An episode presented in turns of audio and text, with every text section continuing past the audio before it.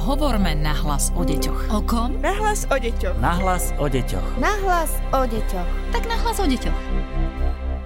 Aj dnes budeme hovoriť nahlas o našich deťoch, pretože najmä v tomto náročnom čase mimoriadných opatrení je to veľmi potrebné. Od mikrofónu vás pozdravuje Darina Mikolášová.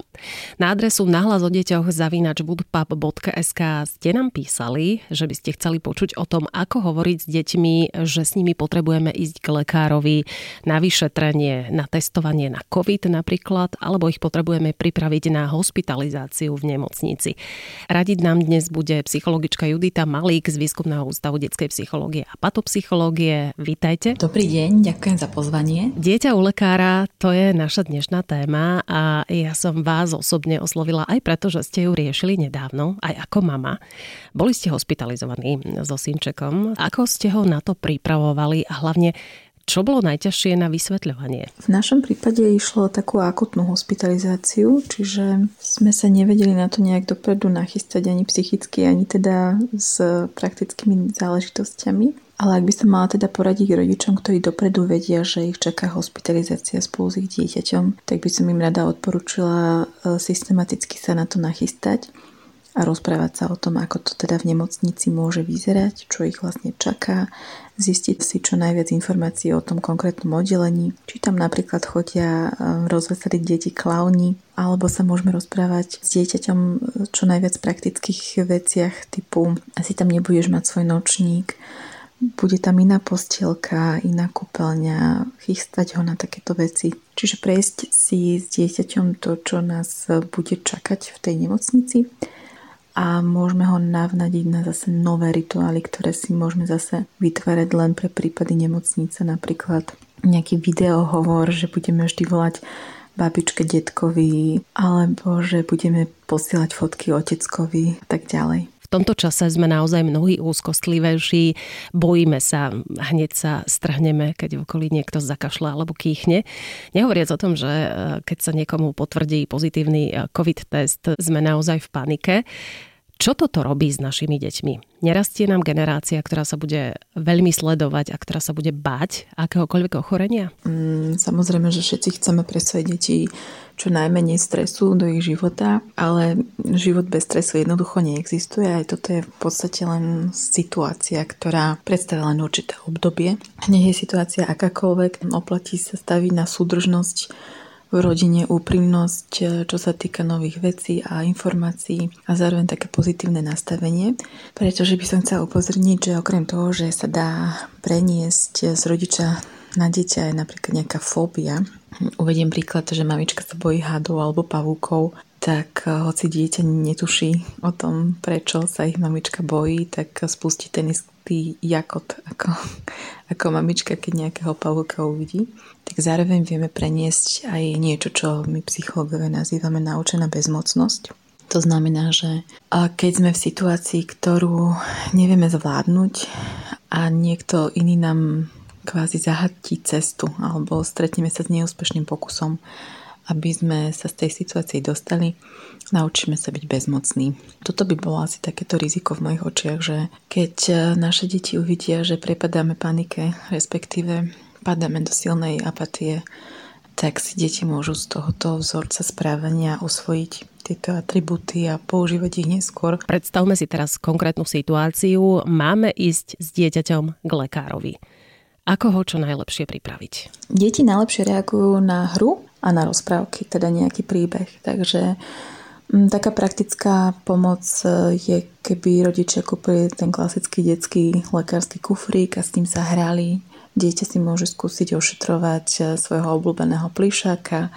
A ďalšia taká záležitosť, ktorá sa dosť osvedčuje, sú rozprávky, Niektoré sú klasické, ktoré môžeme vidieť rozpracované do písaného príbehu, čiže sú rozprávkové knižky, ktoré sa tomu venujú. Sú to celkom pekne rozpracované príbehy, ktoré pracujú o nejakom strese alebo strachu z toho, čo nás čaká u doktora. A takto si svoje dieťa, aspoň ja tak, e, cez takéto príbehy chystám na vyšetrenie u pediatra. Napríklad e, naposledy sme riešili odber vzorky z hrdla, že či to je angina alebo nie Povedala som, že teraz dostane teda takú špeciálnu paličku do hrdla a na konci tej paličky je taký špeciálne lepidlo na vírusy a na baktérie a že keď tam pani doktorka dá tú špachtlu až úplne dozadu do krku, tak na to lepidlo tam nasadajú tie bacily. Povedia si, a Mateko nám sem posiela nejaký cukriček, ideme ho ochutnať. A zrazu sa na to lepidlo nalepia.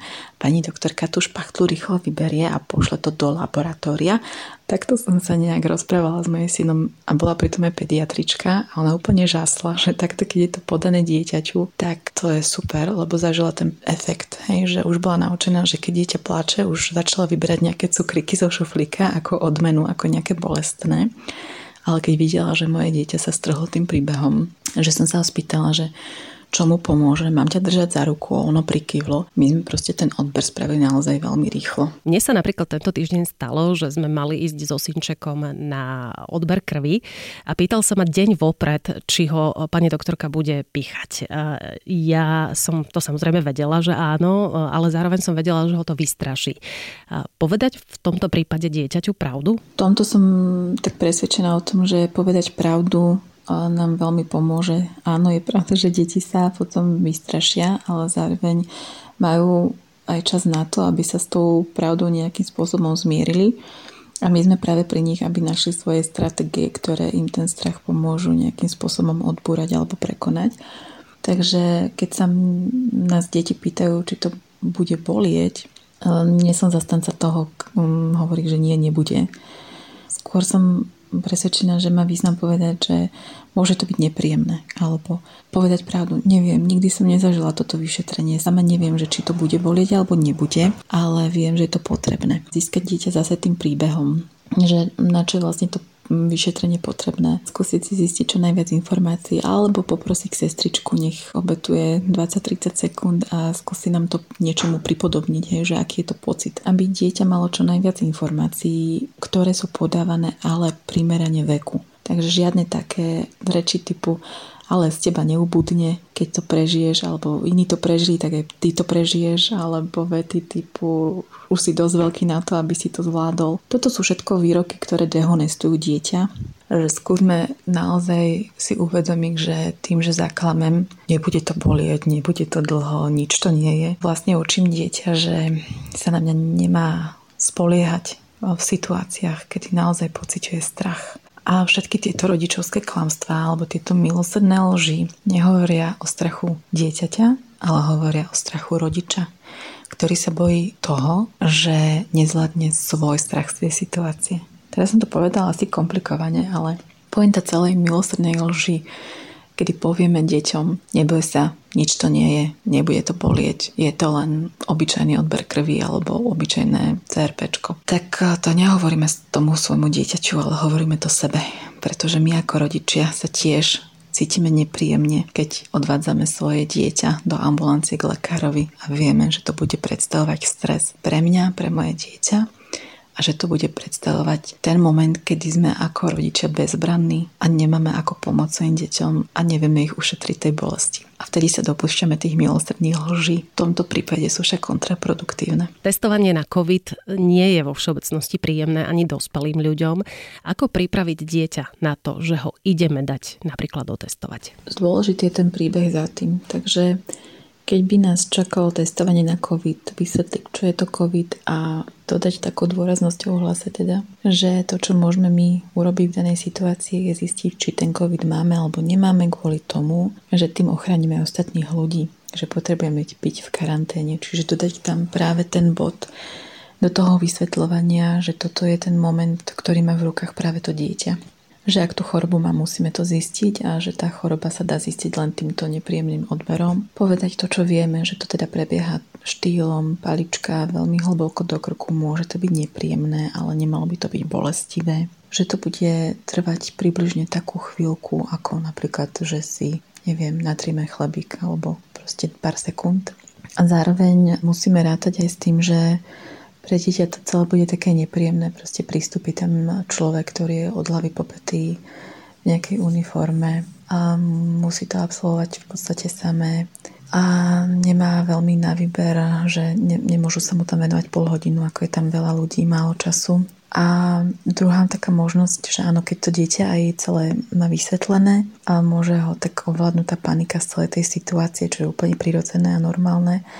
A vtedy to nebrať ako nejaké rodičovské zlyhanie, typu zle som ho pripravila alebo tak ďalej, ale ísť potom metodou, ktorú by som nazvala rob čo musíš, ale pritom s dieťaťom hovor teda chytiť dieťa, aby zdravotník mohol spraviť ten odber a zároveň mu hovoriť, čo sa deje, aby dieťa zostávalo ukotvené do reality. To znamená, teraz ťa beriem do náruče, budem ťa pevne držať, som v tom s tebou.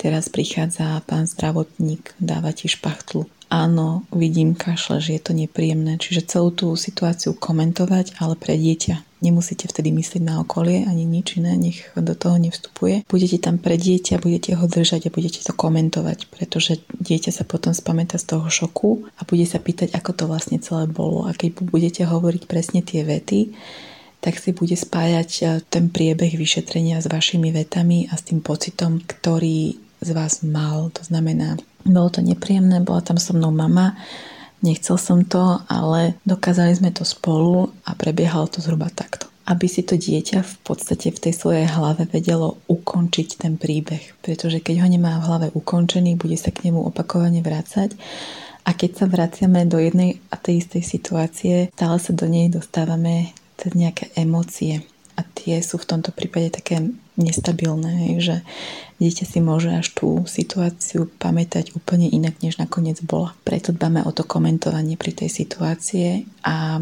dbáme na tie slova, aby sme ich potom opakovali aj spätne. Často sa hovorí o tom nepláč, veci chlap, alebo neplač, nebuď predsa baba. Keď potlačíme slzy alebo strach v dieťati týmto spôsobom, čo sa môže stať? Môže sa stať to, že dieťa sa naozaj nenaučí prejavovať svoje emócie, ale viete, keď e, mám nejakú emóciu a niekto mi bráni priznať si, že ju mám, tak ona neprestane existovať.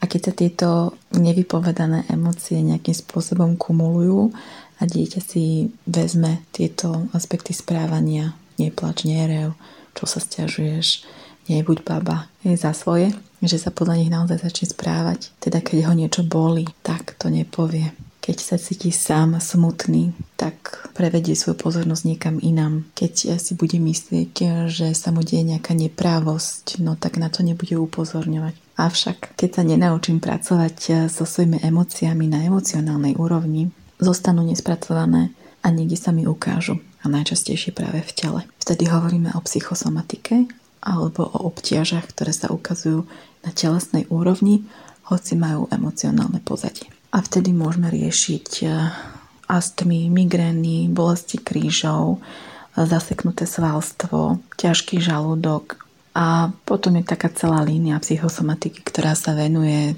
takým tým nevyjadreným emóciám, ktoré sa ukazujú v somatických príznakoch, takže nechcela by som ísť hlbšie, pretože to je téma, ktorej sa dá venovať naozaj dlho. Ale pointa je teda tá, že keď budeme potlačať emócie u svojich detí a oni to vezmú za svoje, tak sa z nich stanú neskôr zdravotníckí pacienti a zároveň to bude pre nich prirodzené nehovoriť o svojich emóciách a budú sa chrániť v situácii, kedy tie emócie sú dôležité. Takže sa nevedia rozprávať so svojimi partnermi, ak majú konflikty alebo zostávajú dlhodobo v práci, ktorá im nevyhovuje, pretože si myslia, že tak to má byť, že v podstate všetci sme nešťastní vo svojom zamestnaní a nikto o tom nemá hovoriť alebo žiadať nejakú nápravu. Alebo sú to ľudia, ktorí sú na schvál mimo diania nejakej emocionálnej úrovni, hej, že sú radšej tým mimo, nevedia hovoriť o svojich pocitoch, nevedia nikomu vyznať lásku alebo na druhej strane spravia všetko preto, aby aj ostatní ľudia v ich okolí neboli príliš emocionálni, aj keď sú úplne normálnej miere emocionálni alebo čo, ale aby ho niekto neobťažoval nejakými emóciami, pretože to pre nich znamená úplná španielská dedina, hej, že nevedia, čo si majú vtedy počať. Veľakrát možno aj keď je úraz, presviečame dieťa, že ho to predsa nemôže až tak bolieť, že nemá až tak plakať. Je to dobrý spôsob? No nie je to dobrý spôsob. Zároveň chápem, že rodič tým sleduje to, aby sa dieťa čím skôr ukludnilo. Hej, že nechceme zbytočne vytvárať priestor na to, aby nám kvôli rozbitému kolu kolenu preplakalo dieťa hodinu. Ale musím povedať, že táto obava je zbytočná. Že dieťa nemusí plakať tú hodinu, aj keď mu ten priestor vytvoríme. A častokrát ako keby sme vtedy riešili skôr svoju bezmocnosť, než plač toho dieťaťa. Že nám ako rodičom je nepríjemné, že naše dieťa plače, pretože na nejakej genetickej úrovni je v nás zakodované, že my sme tu predsa od toho, aby to dieťa neplakalo a bolo v poriadku, živé, zdravé, zabezpečené, podľa možnosti bez lomenín, ale celé, čo v tom prípade tak nejak odporúčam, je byť prítomný pri tom dieťati. Že niekedy si ani dieťa nepamätá, čo vtedy vlastne hovoríme. Hej? Že každé to zvažovanie, prílišné slov nemusí mať zase ten efekt, ktorý si od toho slubujeme, ale dieťaťu dáme vtedy najviac tým, že moja mama, môj otec boli vtedy so mnou, keď sa mi dialo niečo, čo ma šokovalo, čo ma bolelo a nemudrovali tam nado mnou, ale boli tam v tom so mnou. Hej, že toto je na nezaplatenie a dieťa nám to potom vráti keď aj my budeme niekedy ubolstení alebo ustarostení, tak dieťa sa nebude báť prísť za nami a byť v tom s nami. A o tom je práve tá rodina. Je, že sme spolu, aj keď sú to situácie, ktoré sú nepríjemné. Keď je dieťa choré a musíme s ním byť doma, ako a čím vyplniť dni čo najlepšie, aby na chorobu nemyslelo? Nemyslím, že vtedy by sme mali tráviť s dieťaťom čas vyslovene zameraný na to, aby dieťa nemyslelo na to, že je choré alebo že ho niečo bolí. Myslím, že to je práve o tom, že strávime s dieťaťom klasický plnohodnotný čas a venujeme sa jeho potrebám, dávame mu tú pozornosť, ako si vypýta. Pýtame sa jeho, čo by chcelo robiť a snaží sa mu to nejakým spôsobom sprístupniť. Zároveň ho učiť nejakým spôsobom relaxovať, pretože potom sa na to môžeme odvolávať, keď nám niečo príde do cesty a my nebudeme celkom fit a spýtať sa, pamätáš si, ako tebe dobre padlo, že si ležal celý deň v posteli, jedli sme polievku, pozerali sme rozprávky, alebo som ti čítala, že tak teraz je tá moja chvíľka, kedy by som potrebovala byť chvíľu v posteli. Čiže tak ako pristupujeme ohľaduplne k tomu dieťaťu, tak dieťa bude toto správanie napodobňovať a bude to potom robiť aj tiež voči nám. Ak nášmu dieťaťu potvrdia vážnu chorobu, aké slova voliť? Povedať mu pravdu alebo zatajovať? Tak toto je na zvážení každého rodiča, ale by som vždy navrhovala povedať pravdu, ale znova opakujem, že iba v tej miere, do akej je dieťa na to nachystané, pripravené. Aký je jeho vek, aké je jeho chápanie a do akej miery sa o tom vôbec chce rozprávať. Ja si uvedomujem, že je veľmi ťažké hovoriť o zlých správach eh, s dospelým, a o to ťažšie s dieťaťom, ale myslíte vždy na to, že deti nie sú hlúpe a oni veľa vycítia. Deti si všímajú, že či nás uvidia smutných v kuchyni večer, keď ich uložíme do postele a oni ešte tak načúvajú, že čo robíme my, alebo zachytia nejaké útržky rozhovorov, keď telefonujete so starými rodičmi. A bol by naozaj nefér hovoriť o nich bez nich. Takže ja tak radím vytvoriť si takú priateľnú atmosféru, čiže aby dieťa nebolo hladné alebo unavené, aby tam nebolo veľa rušivých vplyvov, že nech to nie je v čase, kedy čakáte súrny telefonát a podobne. A potom začať rozhovor a hlavne nechávať priestor na otázky. Takže povedzte maximálne 2-3 vety a dajte priestor, že či sa dieťa chytá alebo nechytá. Viem si to predstaviť napríklad, že tak, Zlatko, volal pán doktor a vyzerá to tak, že predsa len musíme ísť do tej nemocnice. A dieťa tak spozoruje, ako sa pri tom tvárite, alebo aký máte hlas, či ste nahnevaná alebo smutná. A keď dáte túto chvíľku ticha a dieťa to nevyužije otázkou, tak môžete pokračovať ďalej a môžete hovoriť o sebe, hej, že ja mám pocit, že by sme to mohli zvládnuť a získavame ďalej dieťa spôsobom, aby sa pýtalo. Ak sa naozaj pýtať nechce, je to úplne v poriadku, rozhovor ukončíme, ale myslíte na to, že dieťa sa k tomu ešte bude vrácať svojim tempom, môže sa k tomu vrácať e, pri hre, alebo môžete zachytiť, že o tom hovorí niekomu tretiemu, kľudne aj cudziemu človeku na pieskovisku, hej, že deti majú také tie svoje mentálne pochody vnútorné, ktoré je ťažko pochopiť, ale spracúvajú to so svojím spôsobom a majú na to právo. A buďte vy tým rodičom, ku ktorému dieťa môže prísť a pýtať sa. Ako to je naozaj to najväčšie, čo môžete tomu dieťaťu poskytnúť, pretože ak by ste zahmlievali alebo klamali, dieťa sa to jedného dňa dozvie a bude teda veľmi sklamané a stratí voči vám tú dôveru a to je veľké riziko. A teraz si predstavme, že nás čaká napríklad operácia, ani nie tak nás ako naše dieťa. Ako vysvetliť dieťaťu, čo sa s ním bude všetko diať? Ja navrhujem dieťa čo najviac pripraviť tým, že sa o tom budeme rozprávať alebo sa hrať na tú situáciu s tým lekárskym kufrikom a zároveň čo najviac zaťahnuť ho do príbehu v tom zmysle, aby cítilo, kde je jeho miesto a za čo je vlastne zodpovedné alebo prečo je dôležitá tá konkrétna operácia alebo to vyšetrenie. Takže keď e, nás čaká, ja neviem, výber slepého čreva, tak hovoriť o tom, akú funkciu má črevo a čo sa deje v brúšku, keď jeme a čo nás ešte môže stretnúť, ak by sme nešli na tú operáciu.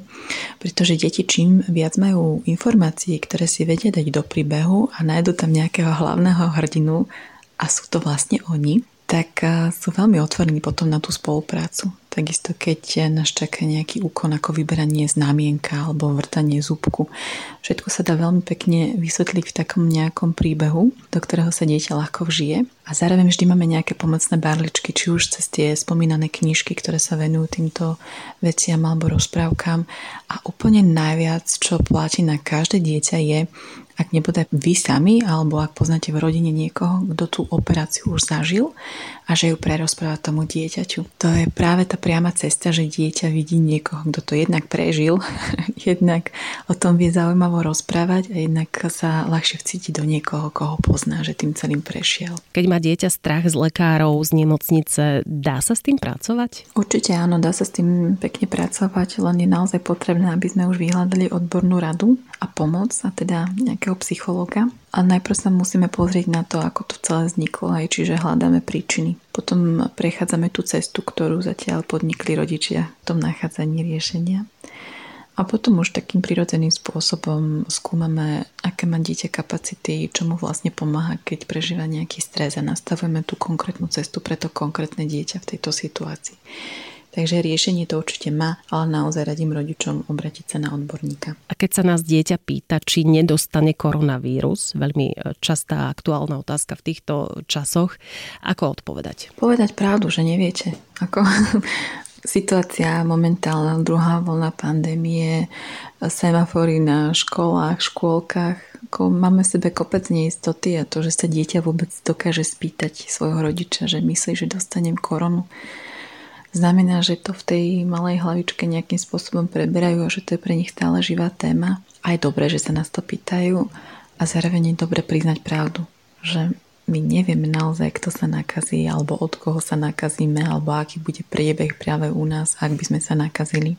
A kľudne priznať, že ak nevieme, že to je proste taká doba, ktorá za sebou priniesla tieto neistoty a zároveň tak dodaj, že čo pomáha vtedy vám, ak máte náhodou takéto myšlienky vy sami. Čiže povedať, neviem, či sa nakazíme, ale som rada, že máme stále nejaké možnosti, aby sme si dávali pozor a starali sa o seba. Budeme papať viac vitamínov, častejšie si umývať ruky, budeme sa vyhýbať miestam, kde je veľa ľudí bez rúška, ušieme si ďalšie spoločné rúško, budeme mať rovnaké ty a ja. Čiže hovoriť o tom, čo všetko vlastne môžeme robiť. Pretože najhoršie je zostať v neistote a prežívať takú bezmocnosť. Našťastie sme v situácii, kedy úplne bezmocní a bezbranní nie sme. Takže to máme v rukách a posilňovať práve tieto mechanizmy, že aj keď sa bojíš, dobre, je to prirodzené, myslím, že veľa ľudí má strach, ale poďme si povedať všetko o tom, že čo môžeme spolu robiť, aby to nebolo také hrozné. Dnes nám radila psychologička Výskumného ústavu detskej psychológie a patopsychológie Judita Malík. Ak máte akékoľvek otázky alebo podnety, nech sa páči, nahlas o deťoch zavináč woodpub.sk. Opäť o týždeň sa na vás teší Darina Mikolášová. Podcast Nahlas o deťoch realizujeme v rámci národného projektu štandardizáciou systému poradenstva a prevencie k inklúzii a úspešnosti na trhu práce. Projekt sa realizuje vďaka podpore z Európskeho sociálneho fondu a Európskeho fondu regionálneho rozvoja v rámci operačného programu Ľudské zdroje. Hovorme nahlas o deťoch. O kom? Nahlas o deťoch. Nahlas o deťoch. Nahlas o deťoch. Tak nahlas o deťoch.